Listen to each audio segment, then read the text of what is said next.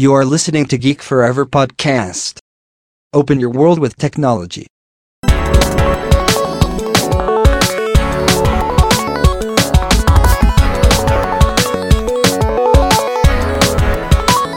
This is Geek Story.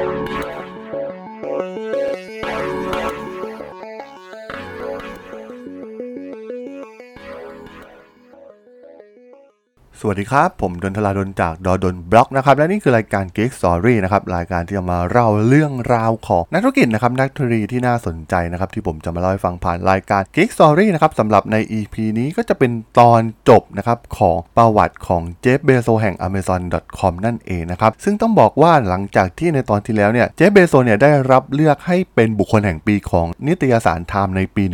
1999 นะครับต้องบอกว่าเขาเนี่ยได้ก้าวไปสู่จุดสูงสุดของอุตสาหกรรมที่เขาเป็นคนสร้างขึ้นมานะครับ แต่ภารกิจที่สำคัญของเขาในการนำพา Amazon.com ให้กลายมาเป็นธุรกิจที่ทำกำไรได้จริงๆ เนี่ยจะสามารถทำได้หรือไม่นะครับ มารับฟังกันต่อในตอนสุดท้ายตอนที่ 3 ที่เป็นตอนจบเรื่องราวทั้งหมดของ Amazon นั่นเองนะครับต้องบอกว่าอินเทอร์เน็ตเนี่ยมันเป็นโลกที่ ปลี่ยนแปลงอยู่ตลอดเวลาจริงๆนะครับ ในปี 2000 เนี่ย มันเริ่มจากวิกฤต Y2K ซึ่งคนทั่วโลกเนี่ยต่างกังวลกันขณะนั้นนะครับ มีการกลัวว่าระบบคอมพิวเตอร์ทั่วโลกเนี่ยจะล่มสลายนะครับ ผู้คนคิดแม้กระทั่งจะส่งผลให้เครื่องบินเนี่ยที่ถูกควบคุมโดยคอมพิวเตอร์นั้น ร่วงลงมาจากท้องฟ้าเลยด้วยซ้ำนะครับ มันเป็นปรากฏการณ์ที่ผู้คนทั่วโลกเนี่ยต่าง panic กับปรากฏการณ์ Y2K เพราะฉะนั้นสิ่งที่ร่วงลงมาอย่างชัดเจนก็คือยอดขายของคอมพิวเตอร์ส่วนบุคคล รวมถึงสินค้าเทคโนโลยีอื่นๆนะครับซึ่งมันเริ่มมีทิศทางดิ่งลงตั้งแต่วันที่ 1 มกราคมปี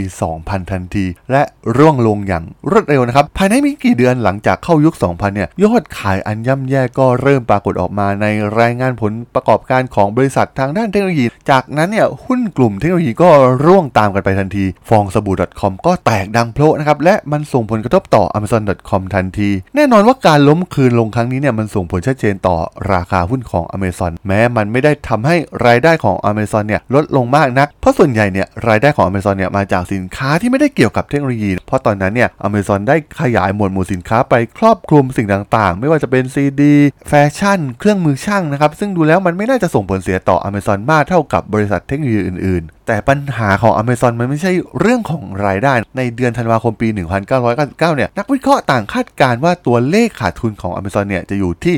350 ล้านเหรียญนะครับ แต่ตัวเลขจริงเนี่ยกับสูงถึง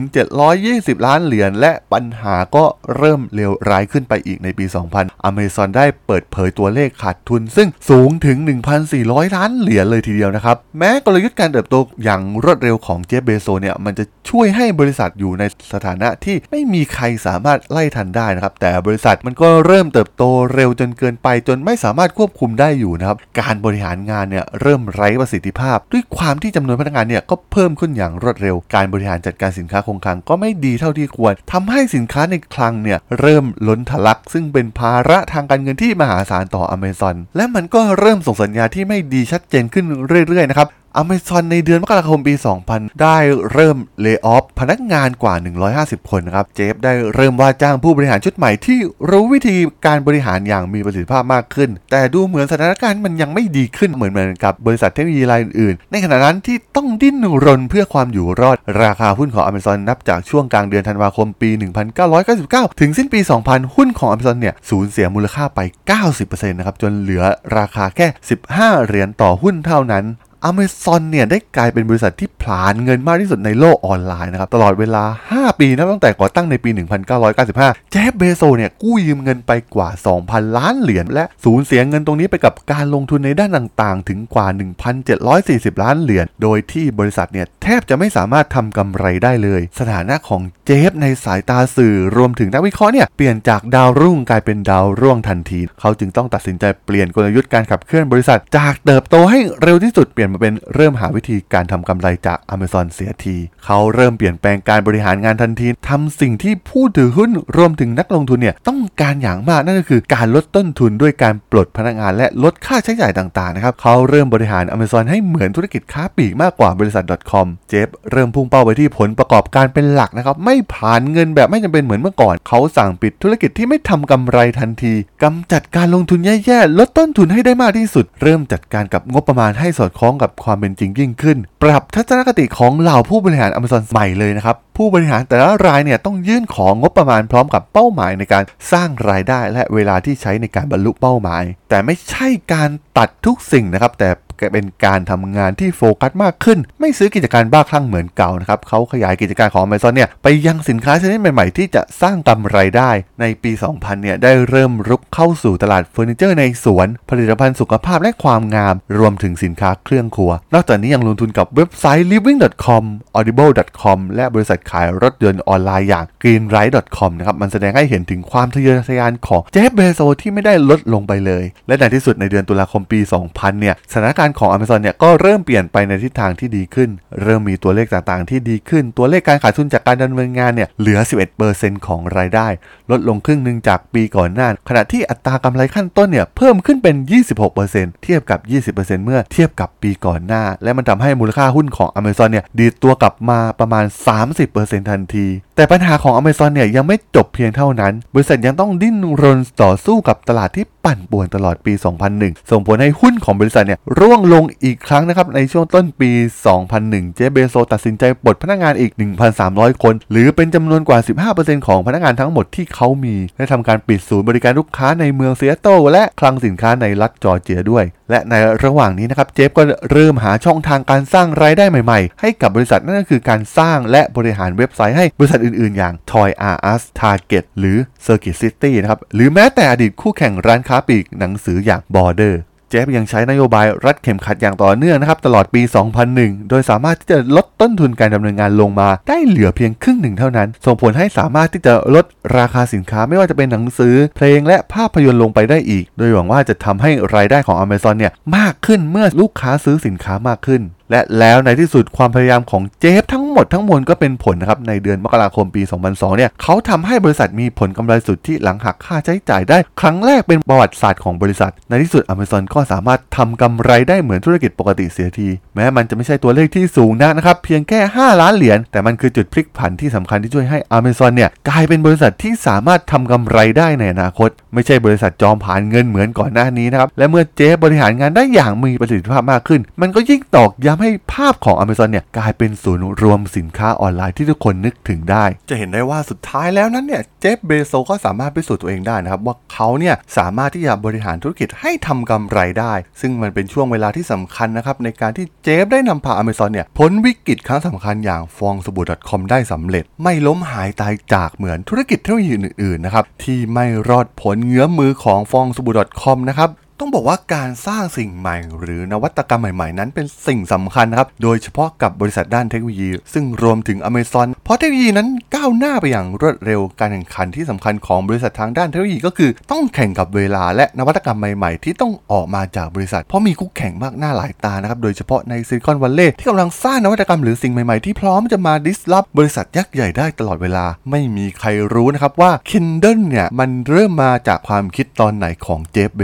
โซสแต่มันมีหนังสือเล่มหนึ่งนะครับ ที่เจฟและผู้บริหาร Amazon เนี่ย อ่านกันอย่างหนัก และก็ถกเถียงกันอย่างเมามันในเรื่องกลยุทธ์ของบริษัทอย่างมีนัยสำคัญ หนังสือที่ว่าก็คือ The Innovator Dilemma นะครับ ที่เขียนขึ้นโดยเคลตันคริสเตนเซนอาจารย์จากมหาวิทยาลัยฮาร์วาร์ดเนื้อหาในหนังสือเนี่ยเป็นเรื่องที่กล่าวถึงเหตุผลที่บริษัทใหญ่ทั้งหลายเนี่ยล้มเหลวนะครับไม่ใช่เพราะต้องการหลีกเลี่ยงการเปลี่ยนแปลงครั้งยิ่งใหญ่ แต่เพราะลังเลจะเปิดโอกาสรับตลาดใหม่นะครับซึ่งดูมีอนาคตที่อาจจะทำลายธุรกิจดั้งเดิมของตน อีกทั้งตลาดใหม่เนี่ยยังไม่อาจจะตอบสนองต่อความจำเป็นที่ต้องเติบโตให้ได้ในระยะเวลาสั้นๆ ตัวอย่างเช่น IBM นะครับที่ไม่ยอมเปลี่ยนจากเมนเฟรมให้กลายมาเป็นมินิคอมพิวเตอร์ ซึ่งผู้เขียนนั้นได้ให้ความเห็นว่าบริษัทที่จะสามารถแก้สภาวะกืนไม่เข้าคายไม่ออกของนักนวัตกรรม จะประสบความสำเร็จเมื่อสามารถตั้งหน่วยงานอิสระขึ้นในองค์กร เพื่อให้มารับผิดชอบเรื่องการสร้างธุรกิจใหม่ และมีอิสระโดยการใช้เทคโนโลยีแบบ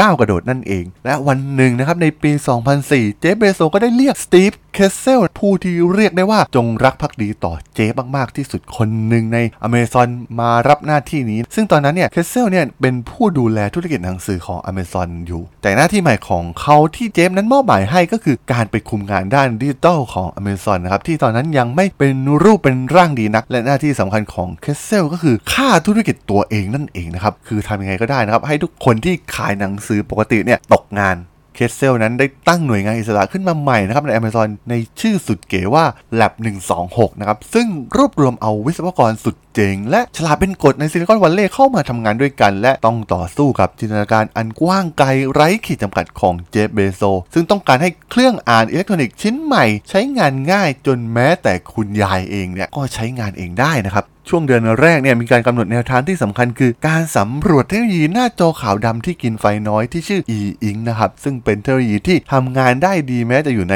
แสงแดดจ้าและถนอมสายตามากๆ ซึ่งต่างจากระบบ LCD และถือเป็นโชคดีไม่ใช่น้อยนะครับสำหรับ Amazon ที่เทคโนโลยีดังกล่าวเนี่ยบังเอิญสมบูรณ์แบบพร้อมใช้งานพอดี หลังจากผ่านการพัฒนามานับทศวรรษ โปรเจกต์ดังกล่าวมีการตั้งชื่อว่า Kindle ซึ่งจงใจใช้ความหมายของการเริ่มจุดไฟ ทั้งยังเป็นคำที่ใช้ได้ทั้งรูปคำนามและคำกริยา มันจึงเป็นชื่อแบรนด์ที่ทรงพลังอย่างมากต่อ Amazon นะครับ ซึ่งการออกแบบ Kindle เนี่ยเริ่มต้นด้วยการศึกษากายภาพของการอ่านอย่างแท้จริง เช่น วิธีที่คนพลิกหน้าหนังสือ และถือหนังสือไว้ในมือ และพยายามจำแนกแยกแยะกระบวนการที่ไม่มีใครใส่ใจอย่างจริงจังมานานหลายร้อยปี เจเบโซนั้นต้องการได้การออกแบบที่เรียบง่ายมีเอกลักษณ์และที่สำคัญเจต้องการให้มันมีแป้นพิมพ์ เพราะในขณะนั้นเนี่ย BlackBerry กำลังเป็นดาวรุ่งที่สำคัญของตลาดมือถือทำให้ลูกค้าเนี่ยติดการใช้งานแบบแป้นพิมพ์ แต่ตลอดการพัฒนาเนี่ยพบปัญหามากมายทั้งเรื่องการออกแบบตัวเครื่องนะครับ ปัญหาเรื่องจอ e-ink เกิดปัญหาเรื่องคอนทราสต์ต่ำและหน้าจอสลัวเมื่อใช้งานบ่อย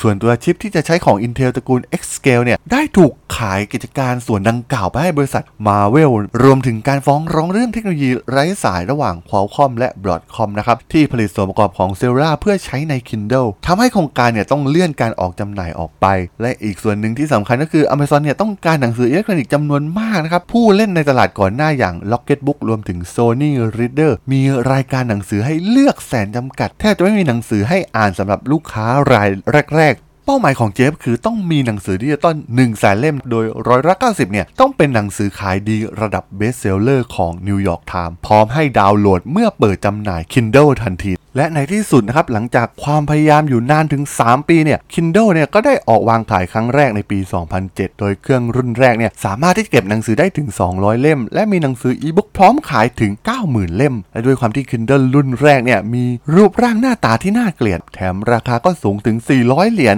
ส่วนตัวหนังสืออิเล็กทรอนิกส์นั้น ราคาก็ไม่ต่ำเลยนะครับ โดยเฉลี่ยอยู่ที่ 10 เหรียญ เป็นการลดราคาจากหนังสือเล่มปกติเพียงเล็กน้อยเท่านั้นแต่ Kindle เนี่ยได้กลายเป็นปรากฏการณ์ที่สำคัญนะครับ หลังจากออกวางขายเนี่ยคำถามในหมู่สำนักพิมพ์ก็เปลี่ยนจากผู้คนอยากอ่านอีบุ๊กจริง หรือไม่ไปเป็นผู้คนยังอยากอ่านหนังสือกระดาษอยู่อีก หรือ ซึ่งเจฟเบโซสเนี่ยมุ่งมั่นที่จะพลิกโฉมวงการหนังสือด้วย Kindle นะครับนวัตกรรมตัวใหม่ที่เขาสร้างมากับมือ และในปี 2010 สำนักพิมพ์ขนาดใหญ่บางแห่งก็มีรายได้จากการขายหนังสืออิเล็กทรอนิกส์คิดเป็น 10%ของรายได้ทั้งหมด ถึงแม้จะขายในราคาเพียงครึ่งหนึ่งของหนังสือปกแข็งปกติก็ตาม นั่นหมายความว่าหลังจาก Kindle เนี่ยได้ออกวางขายในตลาดได้เพียง 3 ปี หนังสือ 20%ของสำนักพิมพ์ล้วนอยู่ในรูปแบบอิเล็กทรอนิกส์แทบจะทั้งสิ้น ซึ่งเราจะเห็นได้ว่าเจฟนั้นมองว่าอีบุ๊กเนี่ยมีความสำคัญต่ออนาคตของ Amazon เป็นอย่างมาก ประมาณ 3 ใน 4 ของอีบุ๊กที่ขายได้ทั่วโลกเนี่ยล้วนมาจาก Amazon แทบจะทั้งสิ้น มันเริ่มเห็นผลแล้วว่านวัตกรรมที่เขาสร้างมานั้น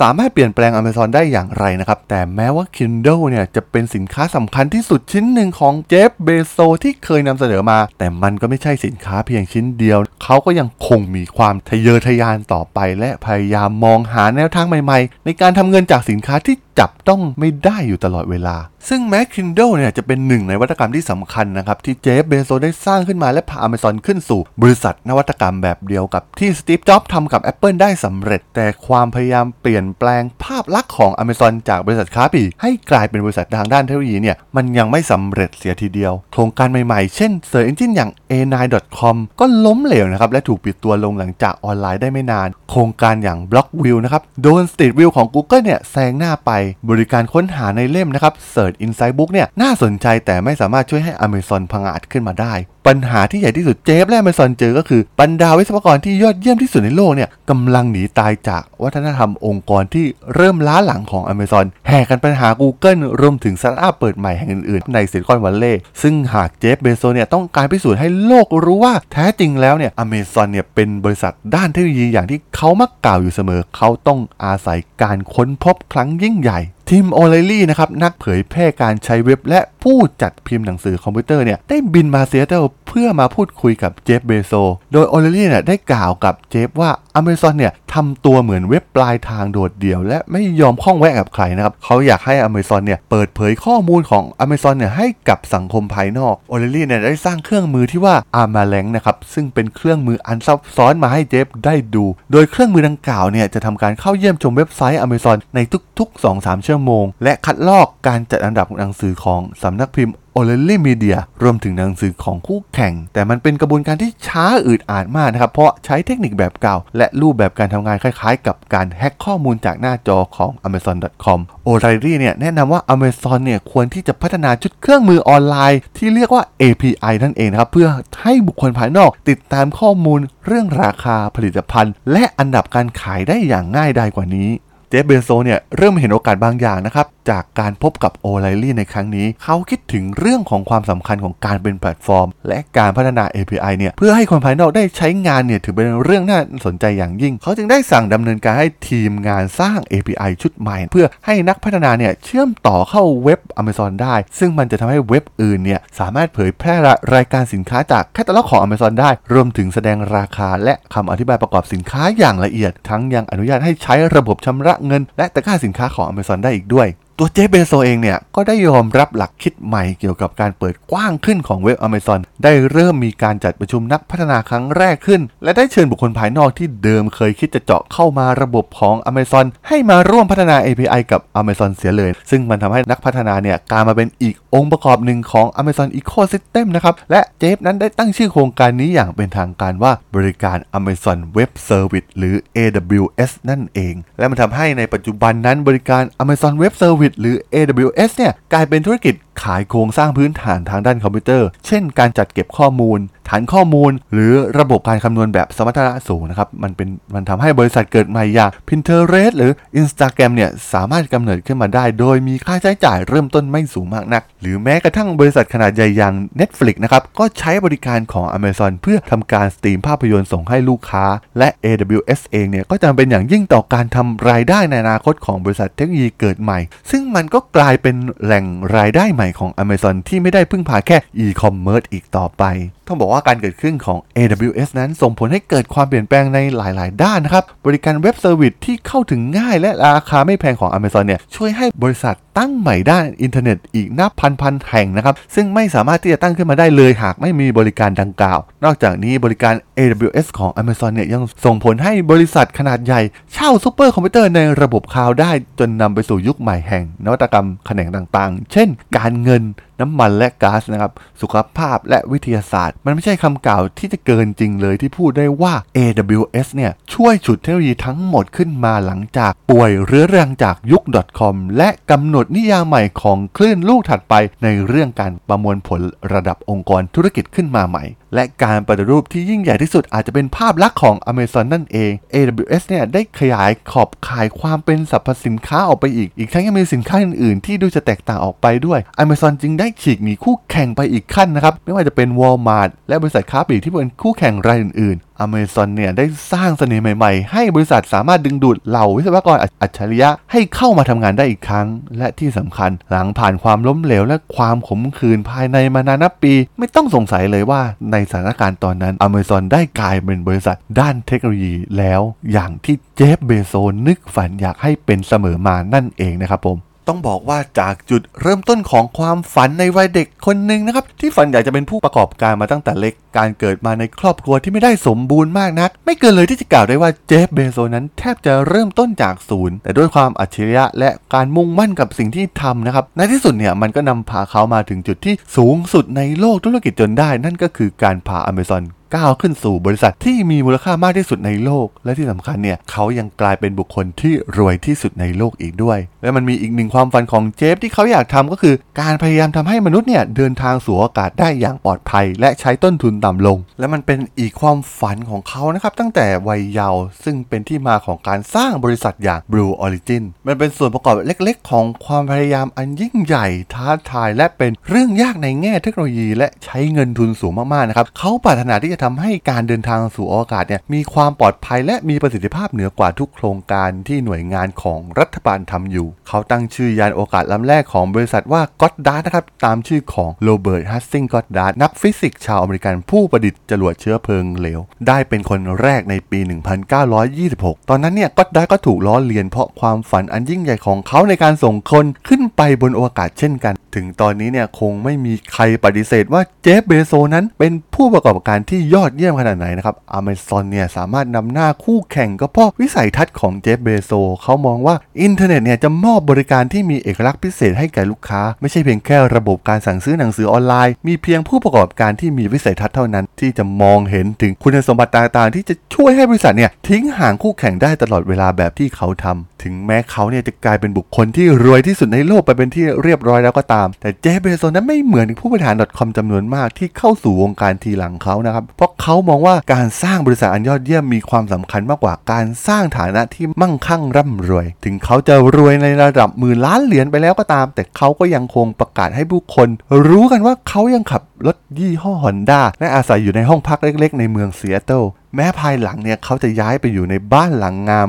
ริมทะเลสาบวอชิงตัน ใกล้ๆกับคฤหาสน์ของบิลเกตส์แล้วก็ตาม เจฟเบโซนั้นเป็นแบบอย่างของผู้บริหารสายพันธุ์ใหม่ที่ผงาดขึ้นมาพร้อมกับบริษัทเทคโนโลยี ซึ่งพลิกโฉมวงการธุรกิจไปอย่างสิ้นเชิง เจฟนั้นมีความกระตือรือร้นที่จะแพร่ระบาดไปสู่คนอื่นๆ ในบริษัทได้อย่างง่ายดาย เขามีความสามารถอันน่าทึ่งในการโน้มน้าวพนักงาน ให้เชื่อว่าการทำงานที่อเมซอนเนี่ยไม่ได้เป็นเพียงแค่งานเท่านั้นนะครับแต่เป็นภารกิจในฝันที่ช่วยเติมเต็มความหมายให้กับชีวิต เขามักถูกเรียกว่าเป็นผู้นำที่หมกมุ่นอยู่กับตัวเอง ซึ่งผู้นำลักษณะแบบเขานั้นจะคิดว่าตัวเองเนี่ยมีดีมากพอจนคิดค้นหลักการทำธุรกิจของตัวเองขึ้นมา แต่พวกเขาไม่เหมือนคนที่หมกมุ่นอยู่กับตัวเองรายอื่นๆ ตรงที่สามารถทำให้งานนั้นสำเร็จลุล่วงได้นั่นเอง เจฟเบโซนั้นยังคงเป็นผู้นำที่มีความเชี่ยวชาญทางด้านเทคโนโลยีนะครับ ช่วยเขามองออกว่าคุณสมบัติอะไรที่จะทำให้บริษัทเนี่ยจเจริญรุ่งเรืองหรือล้มเหลว เขาเข้าใจถึงเทคโนโลยี ปัญหาและทางออกนะครับ ทั้งยังสามารถรับฟังและให้คำแนะนำที่เป็นประโยชน์ได้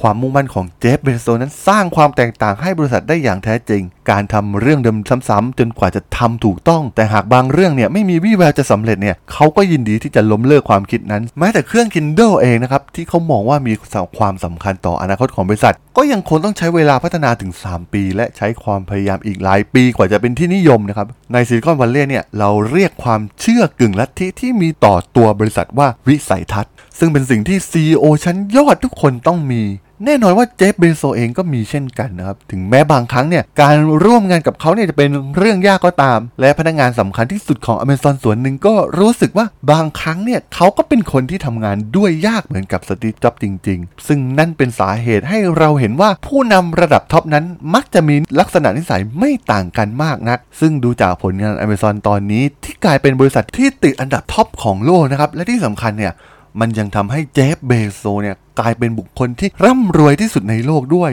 ซึ่งมันพิสูจน์แล้วว่าสิ่งที่เจฟเบโซทำให้อเมซอนนั้น มันยิ่งใหญ่แค่ไหนนั่นเองนะครับผม ต้องบอกว่าเรื่องราวของเจฟเบโซนั้นเป็นเรื่องที่น่าสนใจอย่างยิ่งนะครับ เขามีความฝันตั้งแต่เล็กว่าจะเป็นผู้ประกอบการมาตั้งแต่เยาว์วัย และในที่สุดเนี่ยเขาก็สามารถทำตามความฝันของเขาได้สำเร็จ มันไม่แค่สำเร็จเหมือนนักธุรกิจอื่นๆนะครับ แต่ตอนนี้เนี่ยเขาสามารถสร้างบริษัทให้ติดระดับท็อปของโลกได้สำเร็จ ซึ่งมันเป็นจุดสูงสุดของนักธุรกิจทุกคนในโลกที่จะก้าวไปได้ และเขาทำได้สำเร็จแล้ว มันพิสูจน์ได้ว่า พื้นฐานทางด้านวิศวกรของเขาเนี่ยความอัจฉริยะที่หาตัวจับได้ยาก รวมถึงความมุ่งมั่น และโฟกัสกับทุกสิ่งที่เขาทำมันได้แสดงให้เห็น และให้ทุกคนประจักษ์ในความสามารถของเขาแล้ว มันเป็นความเหมือนที่นักธุรกิจระดับท็อปนะครับ ไม่ว่าจะเป็นสตีฟ จ็อบส์ มาร์ค ซักเกอร์เบิร์ก หรือแจ็ค หม่า มีเหมือนเหมือนกัน นั่นก็คือความมุ่งมั่น การโฟกัสกับสิ่งที่ทำจะเห็นได้ว่าจากหลายๆ พอดแคสต์ซีรีส์ที่ผมได้เล่ามานะครับ ผู้คนเหล่านี้มักจะทำงานกับผู้อื่นได้ยาก เพราะเป้าหมายของพวกเขานั้นยิ่งใหญ่กว่าที่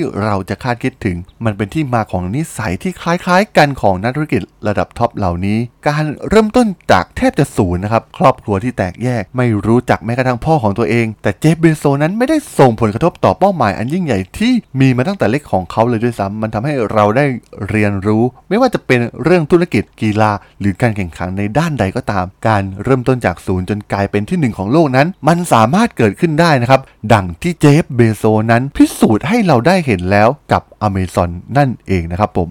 สำหรับเรื่องราวของ Jeff Bezos กับ Amazon.com เนี่ย ผมก็ต้องขอจบไว้เพียงเท่านี้ก่อนนะครับสำหรับเพื่อนๆที่สนใจเรื่องราวประวัตินักธุรกิจ ประวัตินักเทคโนโลยีที่น่าสนใจที่ผมจะมาเล่าให้ฟังเนี่ย ก็สามารถติดตามกันได้นะครับ ทางช่อง Geek Forever Podcast ตอนนี้ก็อยู่ในแพลตฟอร์มหลักๆ ทั้ง Podbean Apple Podcast Google Podcast Spotify YouTube แล้วก็จะมีการอัปโหลดลงแพลตฟอร์ม b l o g d i t ในทุกๆ ตอนอยู่แล้วด้วยนะครับถ้ายังไงก็ฝากกด Follow ฝากกด Subscribe กันด้วยนะครับแล้วก็ยังมีเพิ่มมาอีกหนึ่งช่องทางนั่นคือส่วนของ Line แอดนะครับ ที่ Line แอดทลาดนนะครับ t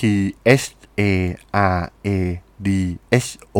L สามารถแอดกันเข้ามาได้นะครับ สามารถเข้ามาพูดคุยกันได้ และผมก็จะส่งบทความดีๆ รวมถึงพอดแคสต์ในทุกตอนเนี่ย ส่งให้ท่านในทุกๆวันนะครับสำหรับใน EP นี้เนี่ย ผมก็ต้องขอจบไว้เพียงเท่านี้ก่อนนะครับ เจอกันใหม่ใน EP หน้านะครับผม สวัสดีครับ